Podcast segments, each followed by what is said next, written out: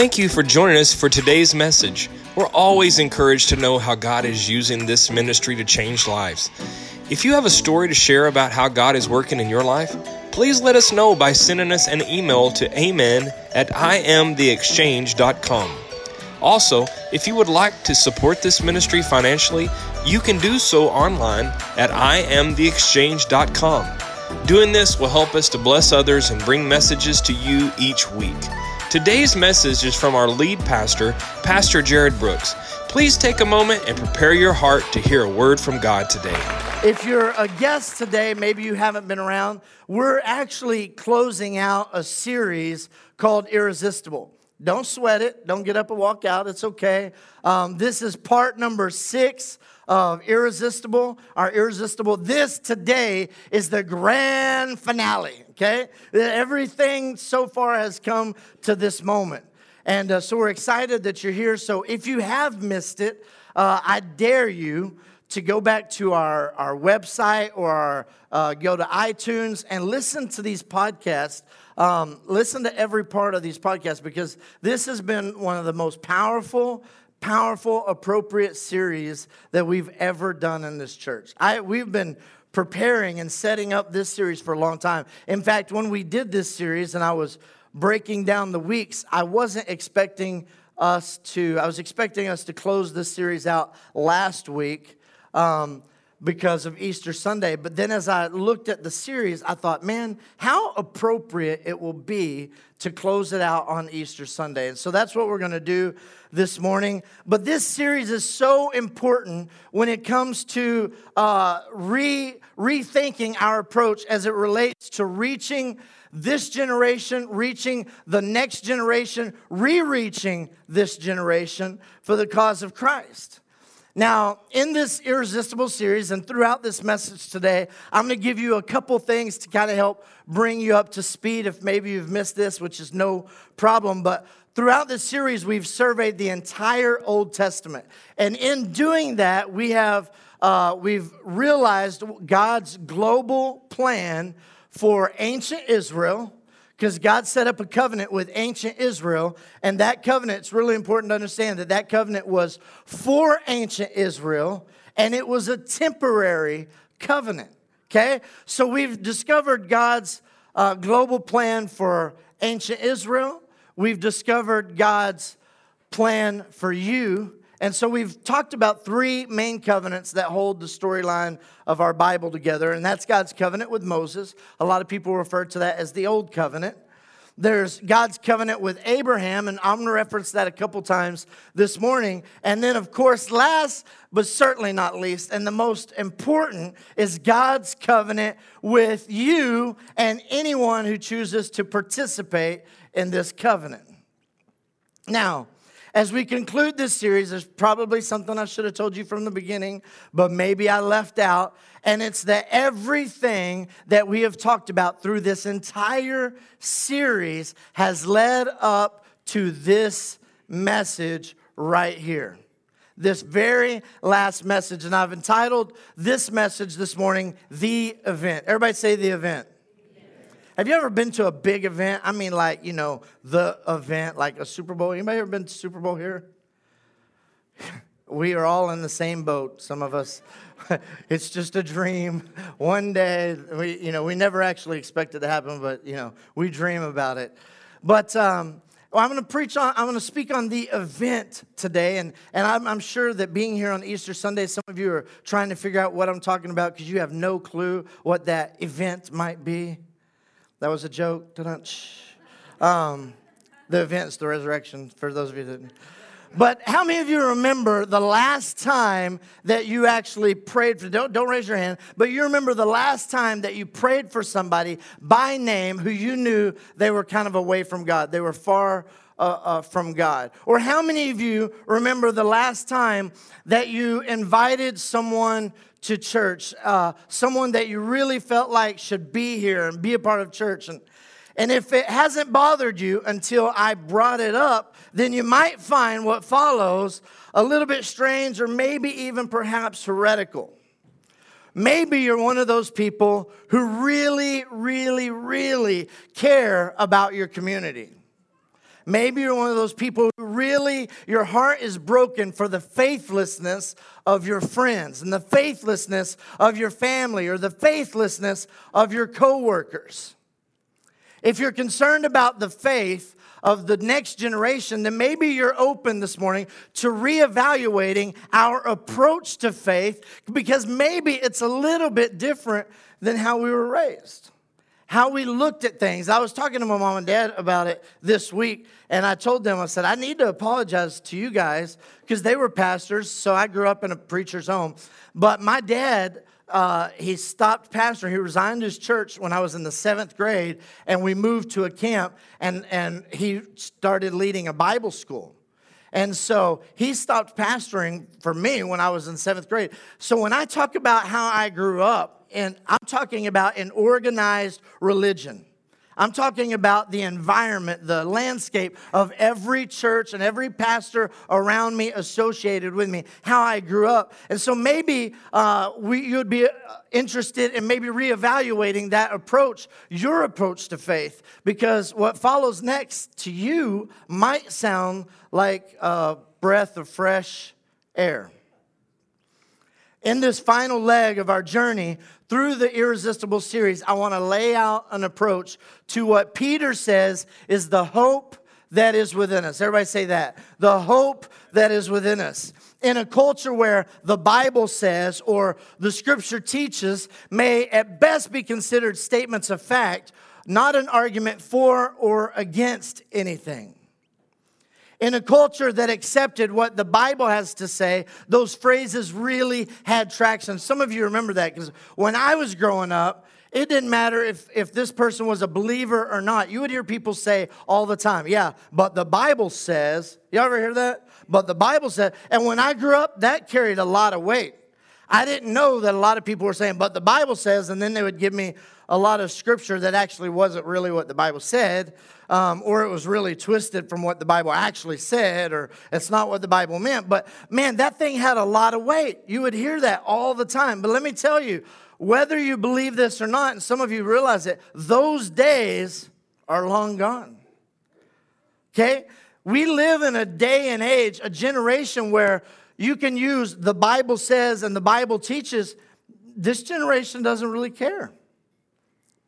It doesn't carry the same weight that it once did.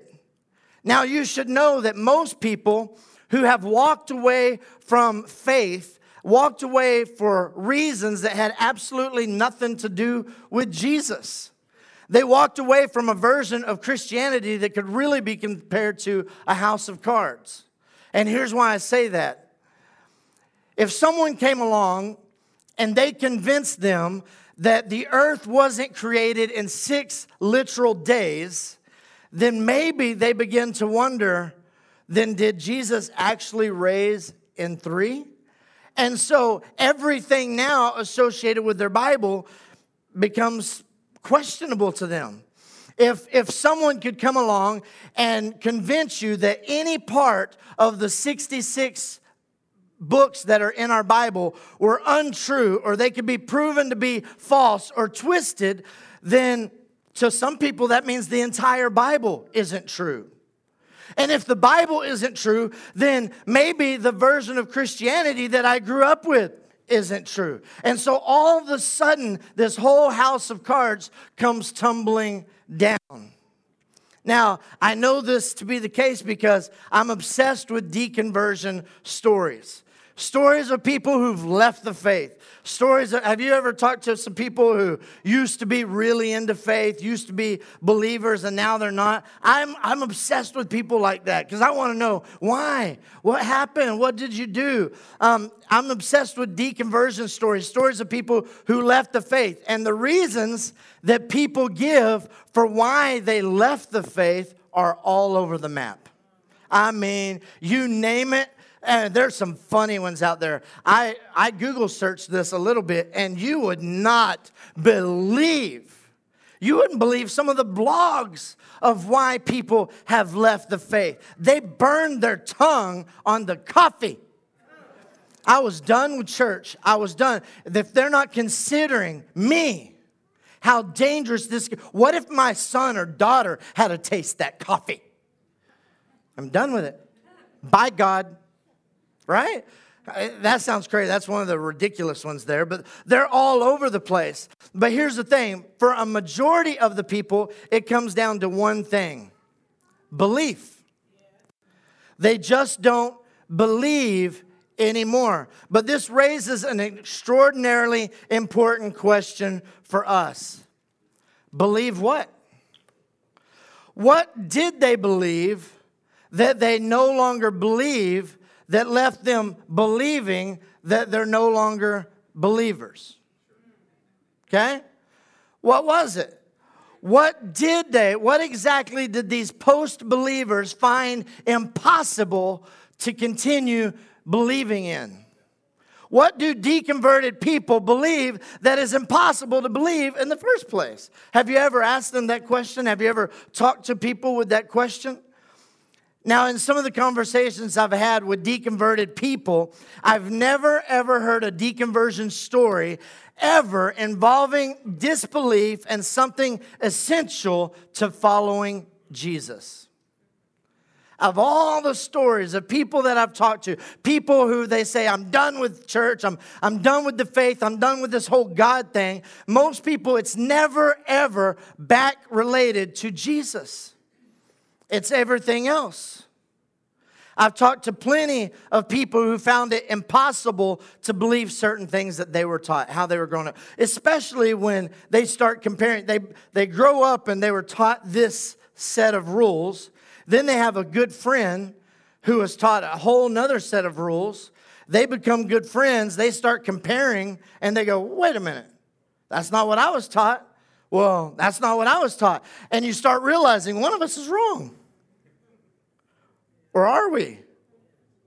Or are we both right? Or are we both wrong? And all of a sudden, everything starts getting twisted. Things that they were taught that were essential to faith, they're often, people are often shocked and sometimes relieved when I share with those people that I actually don't believe the same thing they don't believe. I'm talking about deconverted people who are telling me what they don't believe and why they've left the faith. Sometimes they're taken back when I go, I don't believe that either. Now, what deconverts might find impossible to believe eventually intersects with something in or about the Bible. And when it's usually in the Bible, the Old Testament is typically the culprit of why somebody doesn't believe. They see this angry God, this God who they don't really understand. They don't understand the old covenant. They don't understand why things happen the way they happen. They don't understand. We've talked about it throughout this series that Kings were never God's plan. God never had a plan for them to have kings. The people wanted kings, so God gave it to them. It was never God's plan to have a temple. So there are all these things. It was never God's plan. God just kind of went with it. He went with the flow. But when he went with the flow, he had expectations. If this is what you want, then you're going to follow the rules. And so a lot of people get confused when they look and their disbelief their lack of belief starts stemming from things in the Old Testament that they really don't even understand. And that brings us to some really, really, really good news as Christians. And it's probably something that a lot of Christians don't know, and it's this Christianity can stand on its own two new covenant, nail scarred, resurrection, first century feet. Come on, come on. One more. You, I got like two. They're like, I don't know if this is a clapping moment or not, but that sounded good. I'm going to say it again, and I want you to clap on this one, all right? Christianity can stand on its own two new covenant, nail scarred, resurrection, first century feet. Yeah! Woo! Maybe next week, TJ, if I could work, if you could get on the screens an applause thing, and I'll just I'll just hit the button and it'll say applause. Because that was a good thing to applaud. Because listen, our Christian faith does not need to be propped up by Jewish scriptures. Uh oh, I'm starting to meddle. I'm meddling in some of your business now. Listen, in a post Christian context like ours, our faith sometimes Easy, Pastor Jarrod. Sometimes it does better without old covenant support. I said it. I said it. Now, this wasn't the case in the first century, and herein lies all the confusion. See, Jesus' apostles, his original followers, appropriately leveraged the Old Testament. Okay, so let me let me break this down. Jesus' original followers, they went back and they leveraged the Jewish scriptures so that they could teach and preach the new covenant to their Jewish brothers and sisters. Okay? So they used what these people, the law that these people had been under for generation and generation after generation, they leveraged those scriptures to teach their brothers and sisters that were Jewish. But when it came to the Gentiles, which that's you and me, okay? We, were, we weren't Jews. We weren't born under the law. We've never been under the law. Amen. There's another good play, applause right there, but with that, you're too late. That's okay. we've, we've never been under the law.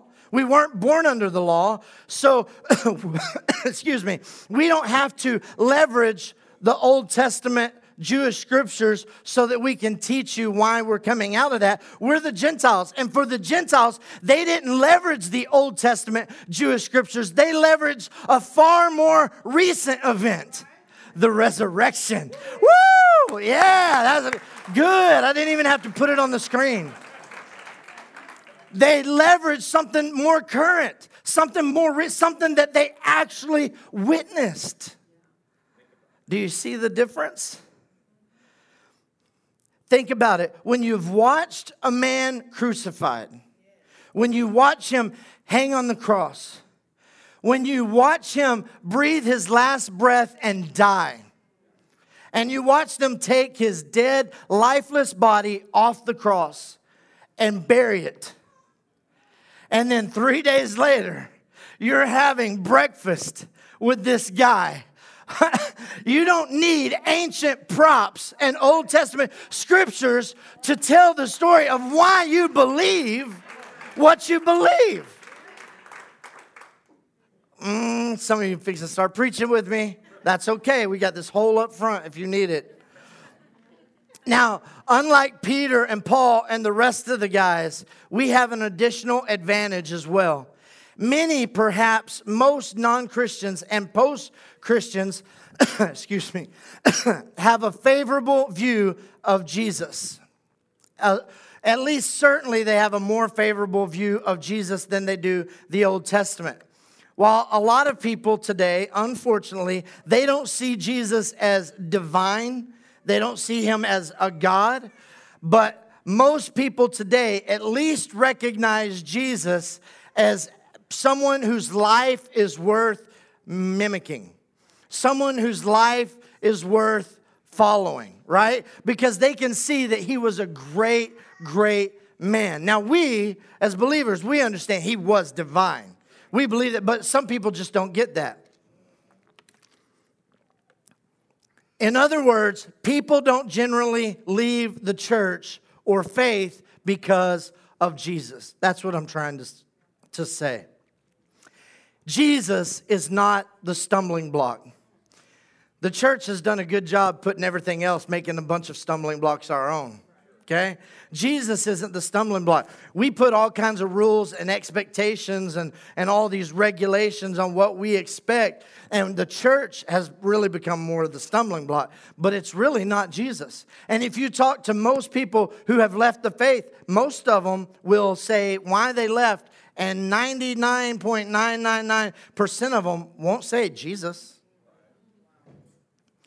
In a letter to first century Christians, the Apostle Peter told the readers to always be prepared with an explanation as to why we put our hope in Jesus. So here's a great question Why do we put our hope in Jesus?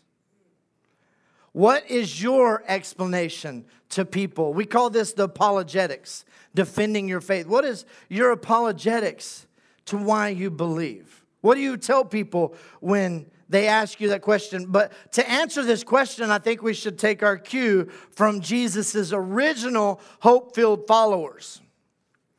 Peter, for example. Why did Peter choose to unfollow Jesus after choosing to follow him? Why did Peter, who followed Jesus, decide on the night that he was arrested, he decided to unfollow Jesus? Why did he choose later to go back and follow Jesus? To answer that question, it was simple an empty tomb and breakfast on the beach. That's why. Peter decided on the night he was arrested to unfollow. And then all of a sudden, just a few days later, he decides to follow again. Why? An empty tomb, breakfast on the beach. Peter, Andrew, James, John didn't decide to follow Jesus because of something they read. They decided to follow Jesus because of something they saw. They saw something, and because they saw something, they decided to. Here, maybe this will help. Let me put it in, in a different form for you. What would happen if you lost your birth certificate? Nothing, right? I mean, your birth certificate documents you, but it didn't create you. It doesn't sustain you, right? I mean, some of you, when I ask that question, some of you are like, I don't even know where my birth certificate is. I hadn't seen that thing in a long time since Little League used to ask for it when you sign up. I hadn't seen it since then. Um, Jenica just asked me the other day, she's like, Dad, do you have any clue where my birth certificate is? Yeah, I know where your birth certificate is. Or, or let me put it another way.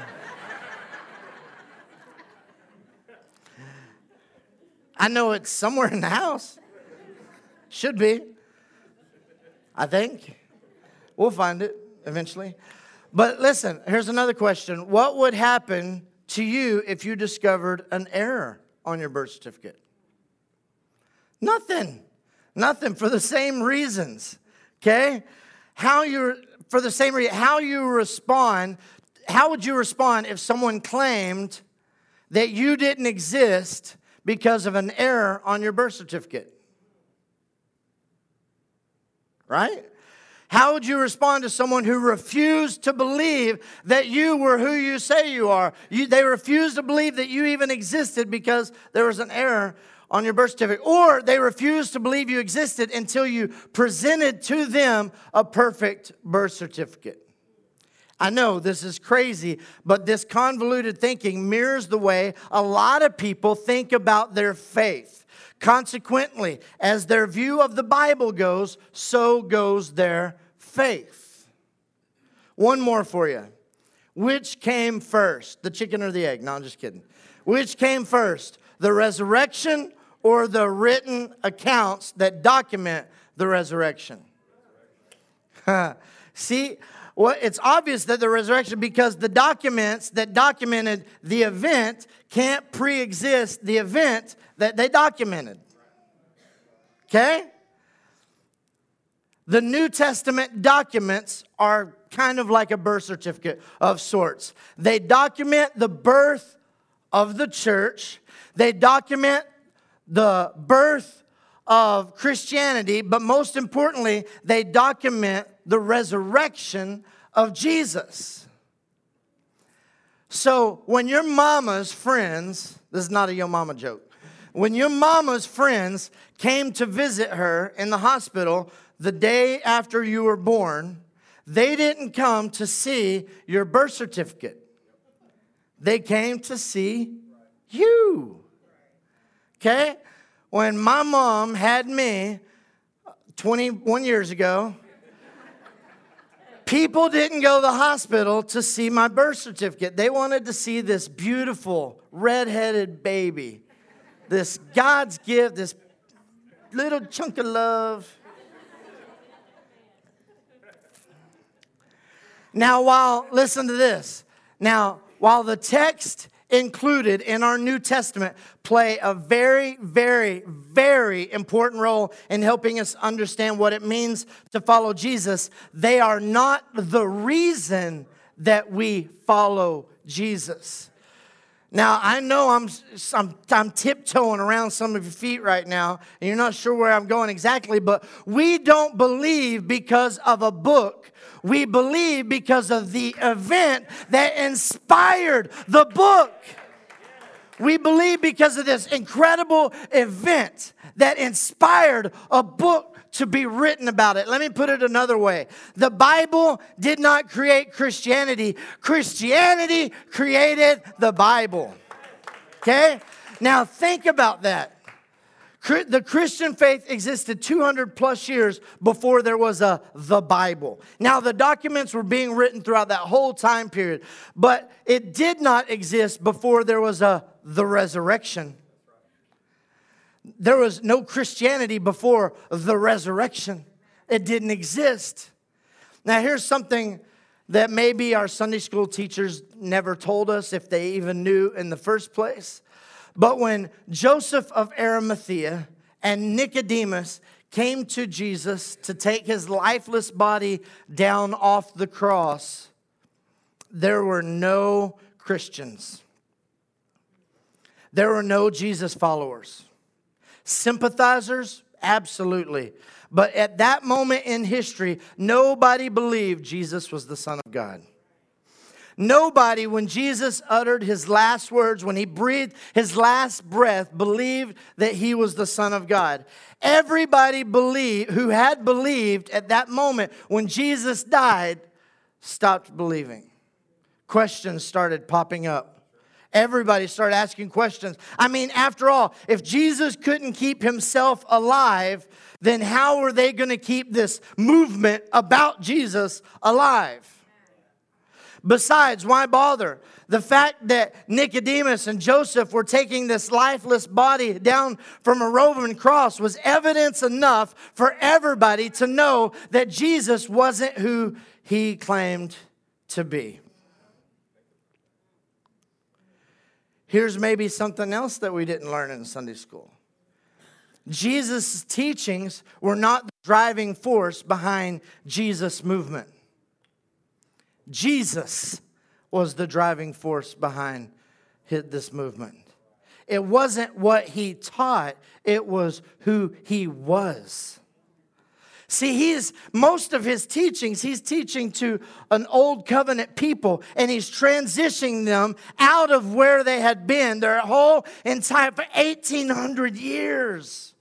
And so he's comparing and relating and he's pulling them across into this transition period. So it wasn't what Jesus taught that made it so powerful, it was who Jesus was, who he claimed to be.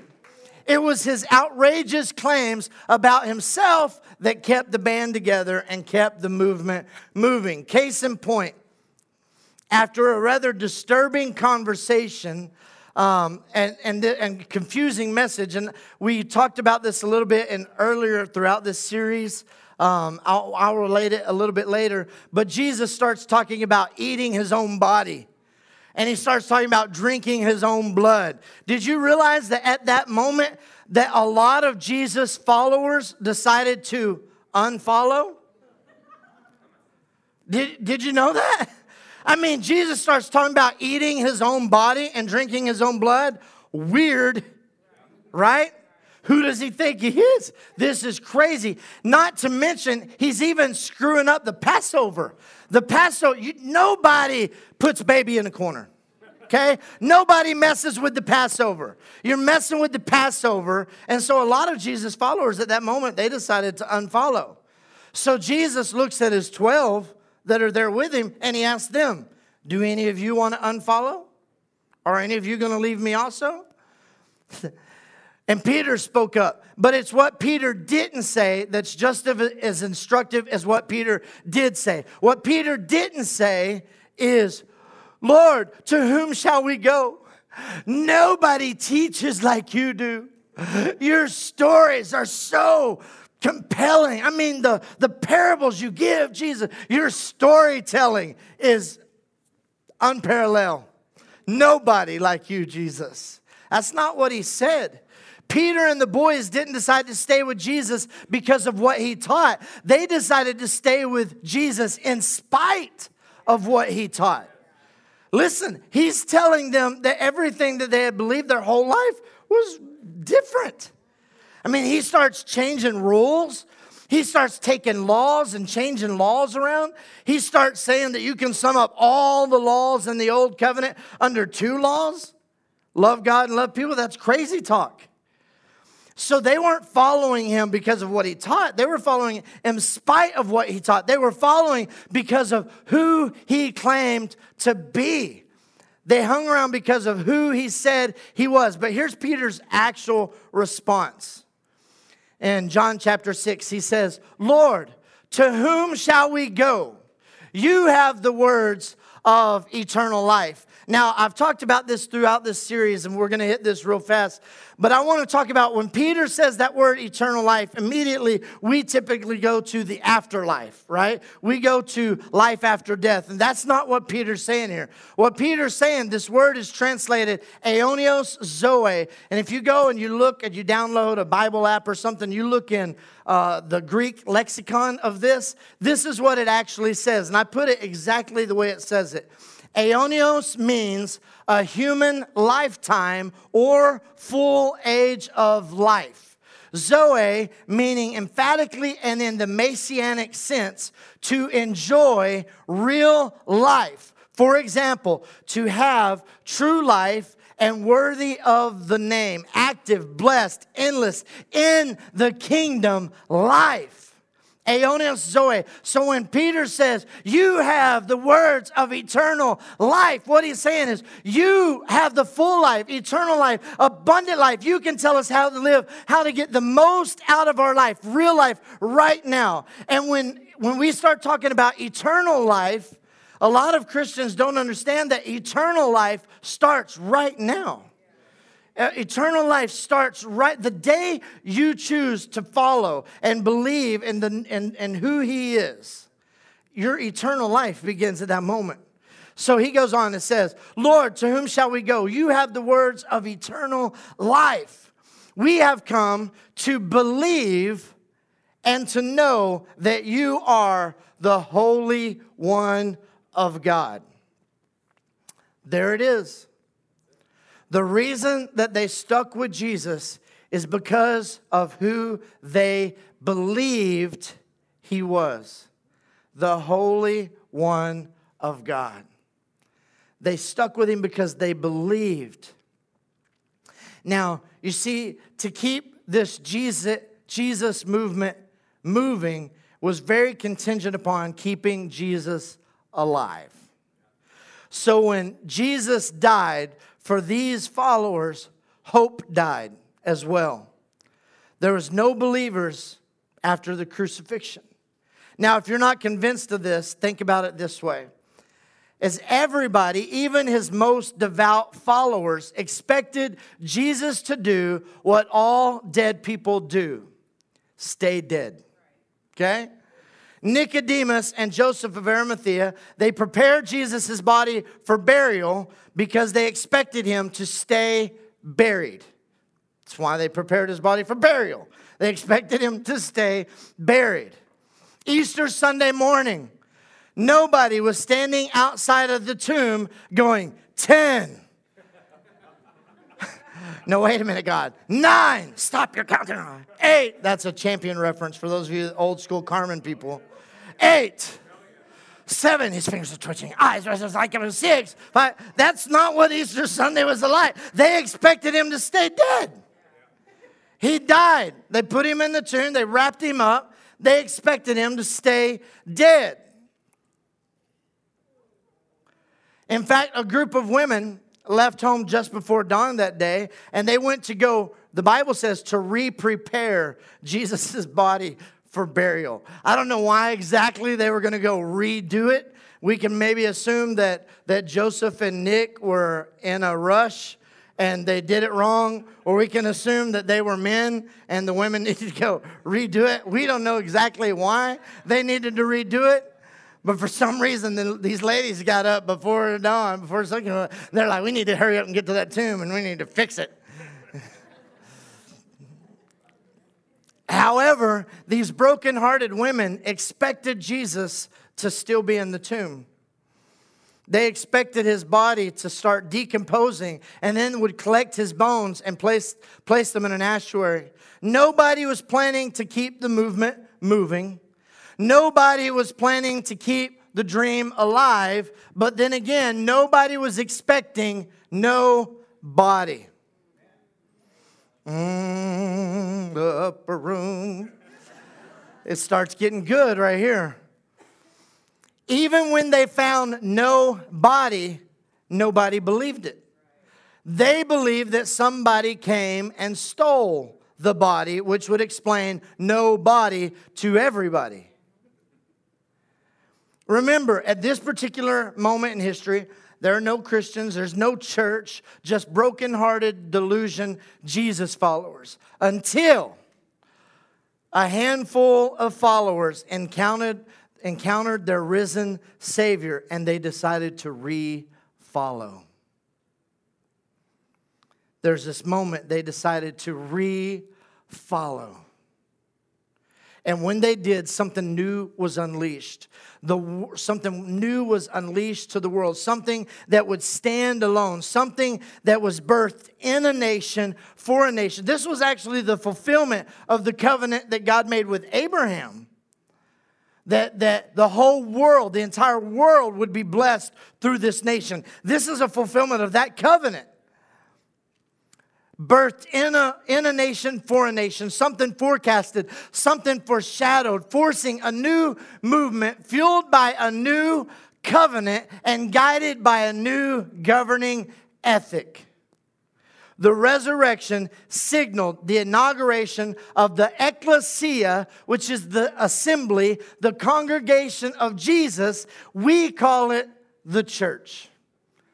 Dun, dun, dun. This should actually, and this must be the answer to Peter's question as he asks us to be ready to give an answer for why we have our hope, why we put our hope. This is the answer. This was their answer. We, they, they said, We put our hope in Jesus because of the resurrection, because of the event. We saw it happen. This has to be our answer as well. When people demand, they want to know why. Why do you have faith? Why do you put your faith in this God? Because he rose from the grave.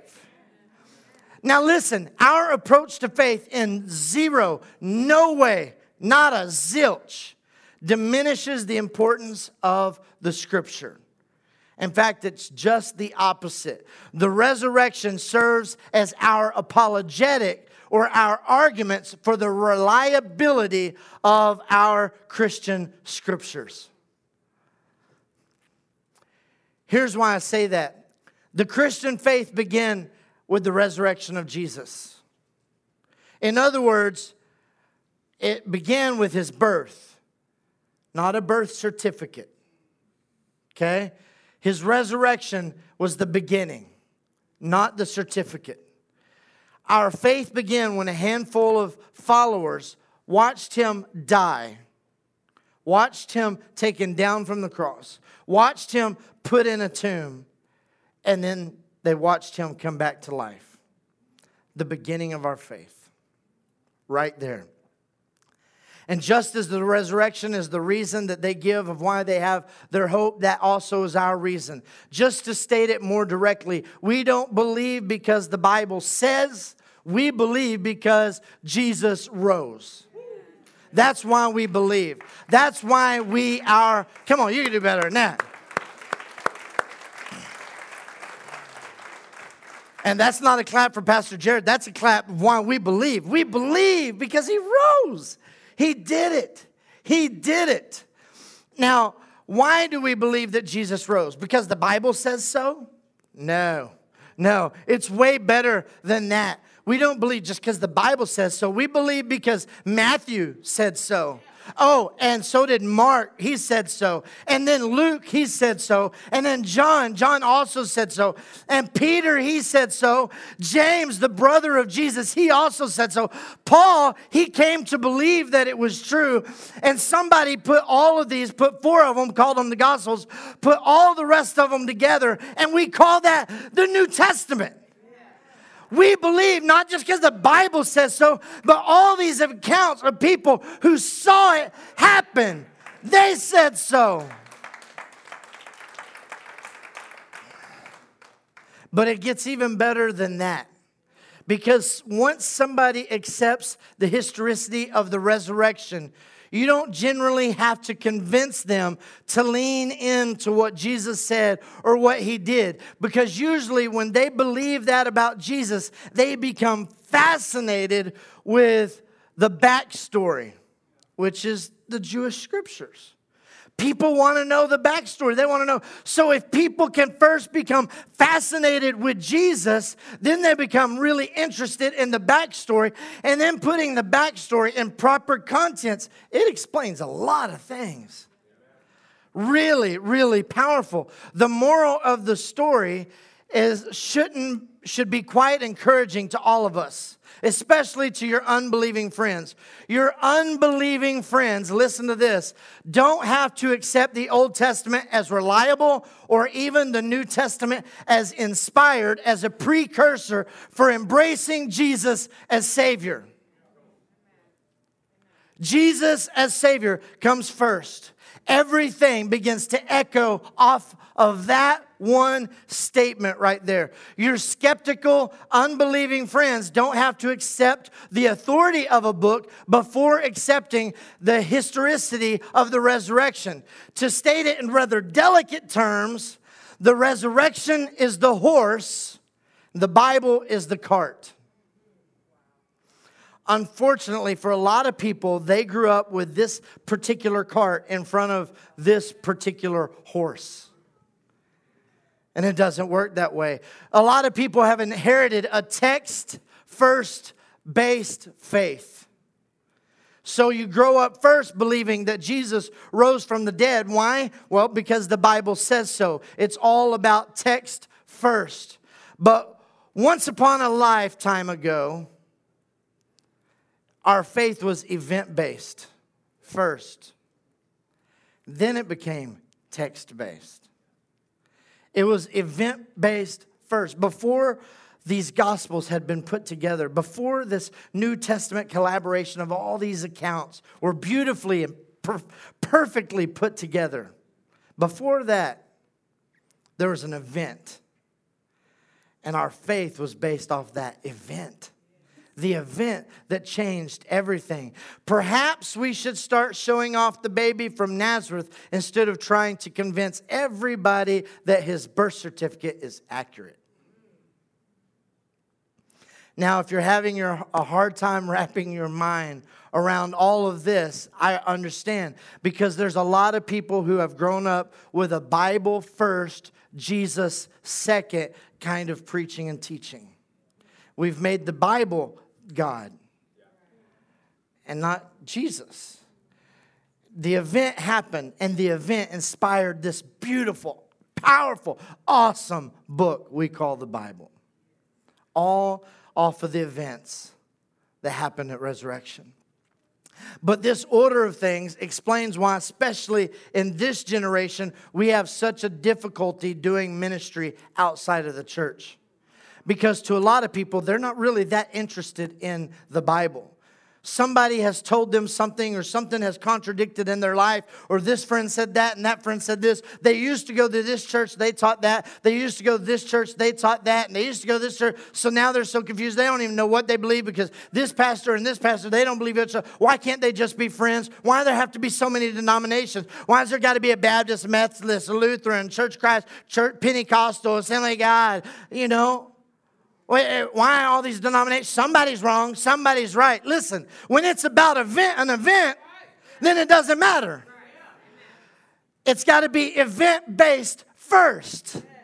Event based first. Man, isn't that awesome? Event based first. That's why most educated people have an opinion of what the Bible isn't.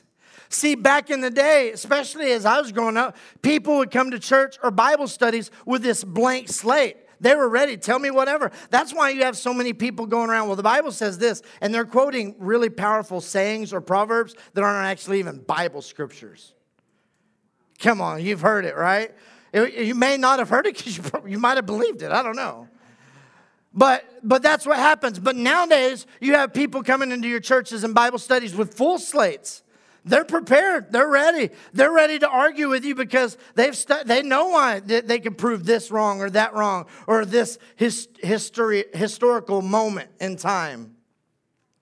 As we've seen, there is a first century precedent for doing so when scientific claims and archaeological discoveries threaten to undermine the credibility of the Old Testament, Christians oftentimes stand up, feel compelled to rise up and to defend it, or they decide to look the other way because they might see something that begins to undermine their own faith and how that they grew up. But honestly, both responses feed a false narrative. Our faith, listen, does not tinker on the brink of extinction based on archaeological or the history of the Old Testament. Anyone who lost faith in Jesus because they lost faith in a historical or archaeologically credible uh, story in the Old Testament, they actually lost faith unnecessarily. No reason to lose faith over that. The faith of Jesus' earliest followers did not rest in a historically, archaeologically, or scientifically accurate book, and yours shouldn't either. Their faith rested first and foremost on the event that they watched happen with their own eyes. They didn't argue around, well, this belief is this or this, this, and Moses said, Joshua said, and Elisha and Elijah said that. They didn't argue over was the sun out? Was that at daytime or morning time? Was it noon? Was Christmas actually on the 25th? Or was it on the, was, we don't even celebrate Christmas Day on Christmas Day. The Easter Bunny is all about uh, Easter. This doesn't make it, and all of a sudden there's all these big arguments. Not in the early first century believers. It was all about the event. When skeptics bring out the violence and the supposed misogyny and the scientific and historical unverif- unverifiable claims of the Hebrew Bible, Instead of trying to defend those claims, we should just shrug our shoulders, give them the best ah, confused look, and go, I don't know. I don't even know why you're bringing this up. It has nothing to do with my faith. My faith isn't based on any of that.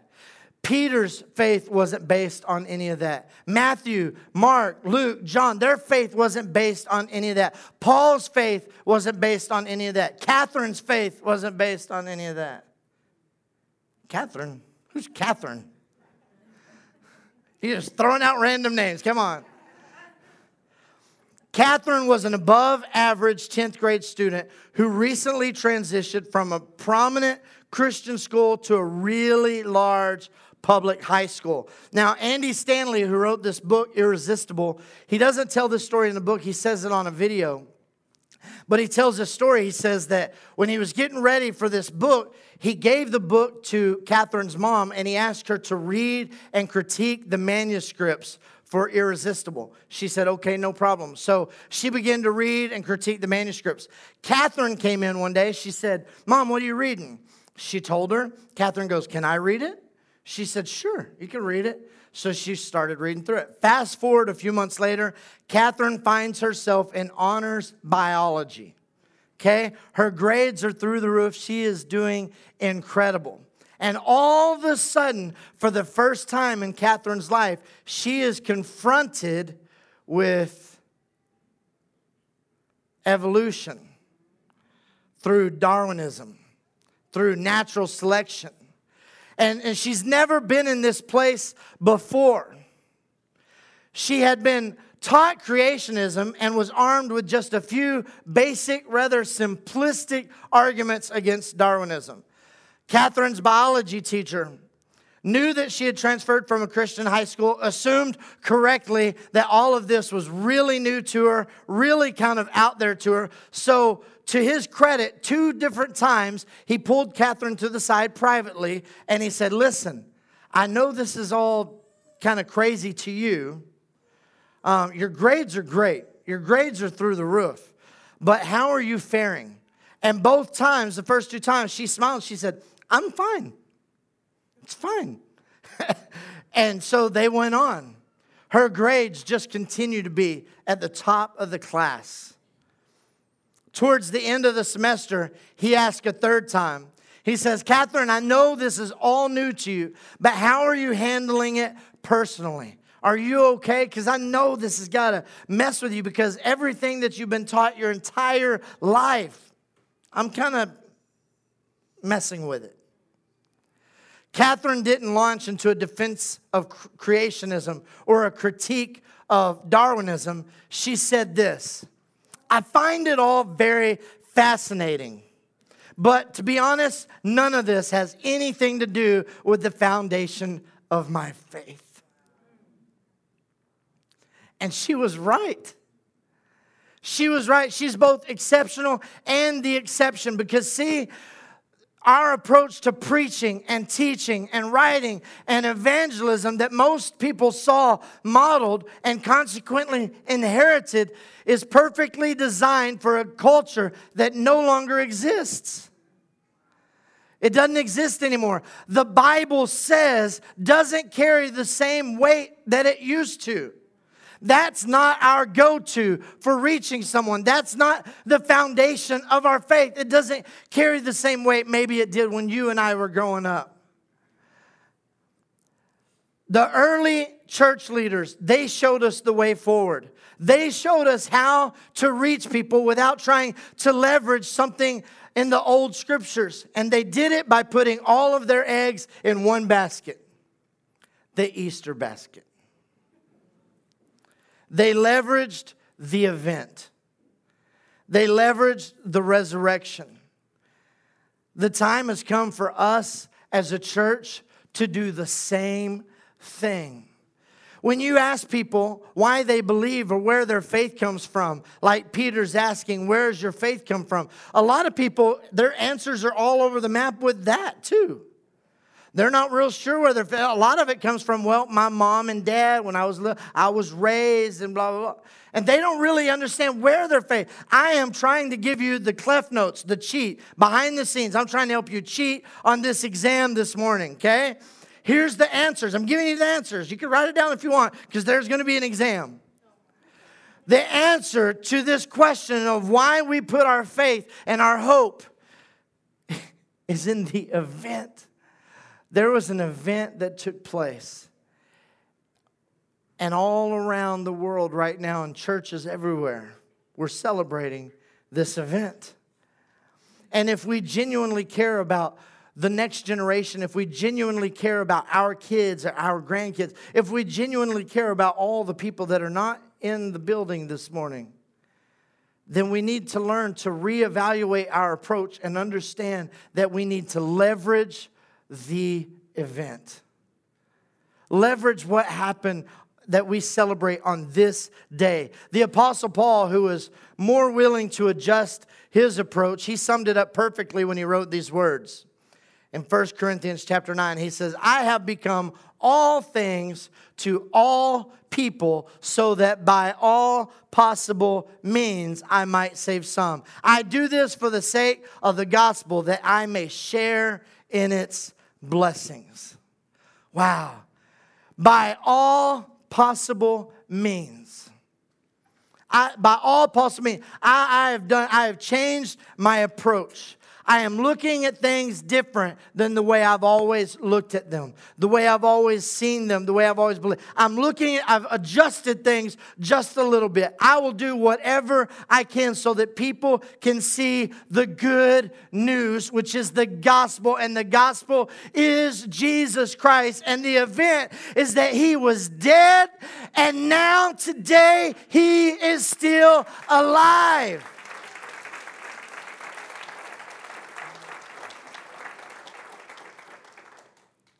Let's make our faith irresistible again.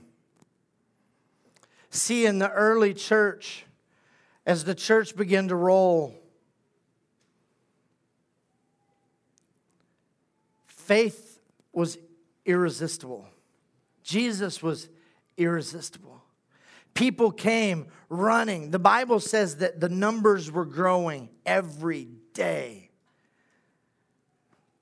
And this is before there was a, the Bible. They had accounts and they had written, written documents of accounts that they would use and they would begin to teach. But they used their voices, the words of their testimony, and they began to tell the stories of what they saw with their own eyes. And these accounts have been beautifully put together for us so that we can know exactly what happened. Let's get back to this firm foundation that was discovered by the early church. The firm foundation that birthed a version of faith that was stronger than Roman steel and that was tougher than Roman nails. A version that the ancient world found to be irresistible. That's the faith that we have to have. To do that, we have to always keep our eyes on the event. Today. See, next Sunday, we're going to come back to church. All of you, right? We're going to come back to church next Sunday, and we're going to walk in, and the band's going to be playing. Pastor Jonathan's going to be jumping and dancing, and we're going to have a good time. And you know what we're celebrating? The event seven days after it happened. And then the next week, as we roll into May, May rolls in, first Sunday of May, and our band's gonna be singing and dancing and jumping. Eddie's gonna be shredding on the guitar. And you know what we're celebrating that day? The event. And then all throughout May, we're gonna do that. And then come June, summertime, we're gonna switch it up and we're gonna sing and we're gonna dance, we're gonna play, and we're gonna celebrate the event. But here's what's funny is when we're not at church on Sundays and, and I'm I come here on Mondays or Tuesdays or Wednesdays or Thursdays or Fridays and I, I bow my head and I talk to God a little bit. You know what I'm celebrating? The event. Every day of the week, 365 days a year, there's one thing that just pounds pounds on my, on my mind. There's one thing that drives me. One thing that drives me.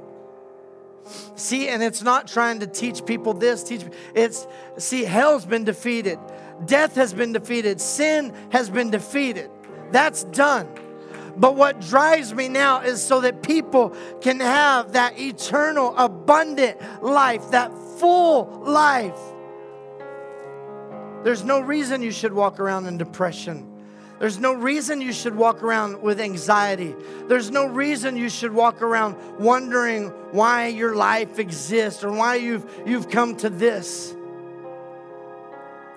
He came, and when he rose from the grave, what he unleashed to us, I don't know that we'll ever fully understand until the day we meet him face to face. Till the day that we stand there, faith we're never, we can stand here and we can preach and we can cry and we can do whatever we want. But I don't know that we'll ever understand the magnitude that John 3:16 says, He loved us so much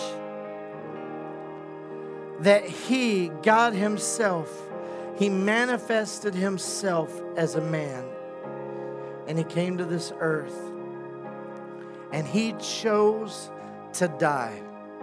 He didn't have to do it. Daddy God didn't make him do it. They were one and the same, they are the same. He chose to die because he understood that this flawed system that we had wasn't working anymore. He never intended us to have this messed up system. And so he said, You know what? I'm going to make this right. I'm going to make this right and I'm going to go and I'm going to pay for everybody's sin. I'm going to be the sacrifice. The, in fact, the Bible says this that what priests had been trying to do for generations through the sacrificing of, of animals, Christ did through one sacrifice. One sacrifice. He did it, He paid for it all. You want to tell me you can think of a greater event than that?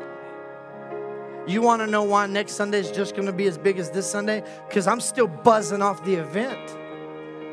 And the next Sunday, I'm still buzzing off that event. And the next Sunday, and the next Sunday, Christmas, I'm buzzing off the death, burial, and resurrection of Jesus.